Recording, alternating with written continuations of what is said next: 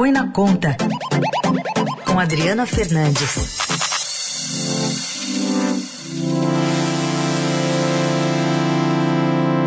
Apesar do frio, a semana aqui em Brasília está quente, tanto na economia quanto na política. O presidente Jair Bolsonaro deve encaminhar ainda hoje a medida provisória que dá um reforço no programa Bolsa Família, ele vai receber um novo nome, Auxílio Brasil, na esteira do auxílio emergencial que foi concedido durante a pandemia e que garantiu uma popularidade ao presidente Jair Bolsonaro, principalmente no ano passado, quando o valor estava em 600 reais. De olho na eleição, esse programa foi reformulado e vai ter um, um benefício mínimo de 300 reais, mas a ideia do presidente já foi de acenar com um valor maior, a, em torno de 400 reais.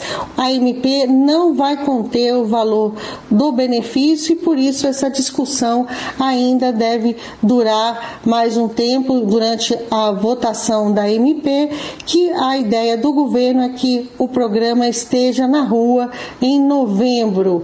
É importante que esse programa é, seja lançado ainda em 2021 por conta da lei eleitoral que impede a criação de novos programas permanentes em ano de eleições. O governo também vai tentar em, é, conseguir apoio para a votação da PEC de uma proposta de emenda constitucional que adia, que parcela o pagamento de precatórios. Essas despesas em 2022 vão chegar a 80 89 bilhões de reais e consumir boa parte do orçamento que o presidente tem a seu dispor, além das despesas obrigatórias. Por isso, a importância dessa MP para o presidente conseguir garantir esse aumento do Bolsa Família. O problema é que essa PEC é muito polêmica, tem muita resistência no mercado financeiro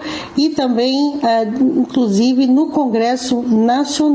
Então vai ser uma disputa importante porque em jogo vai estar mais dinheiro para o presidente, para o governo Jair Bolsonaro em 2022 em ano de eleição. É isso aí aqui esses debates compondo o cenário econômico, é claro, com toda essa discussão do projeto de imposto de renda que altera o imposto de renda e que vai ser votado também essa semana. Essa é a expectativa do relator Celso Celso Sabino, ele é um parlamentar do Pará e está tentando conseguir convergência na proposta para garantir apoio à votação, que, segundo ele, acontece nessa terça-feira.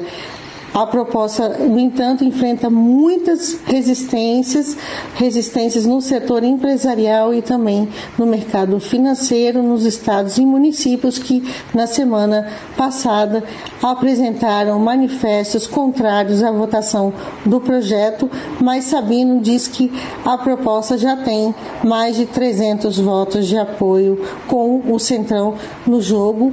Bom, tá aí a análise da Adriana traz pra gente assim essa essa análise, especialmente do começo da semana.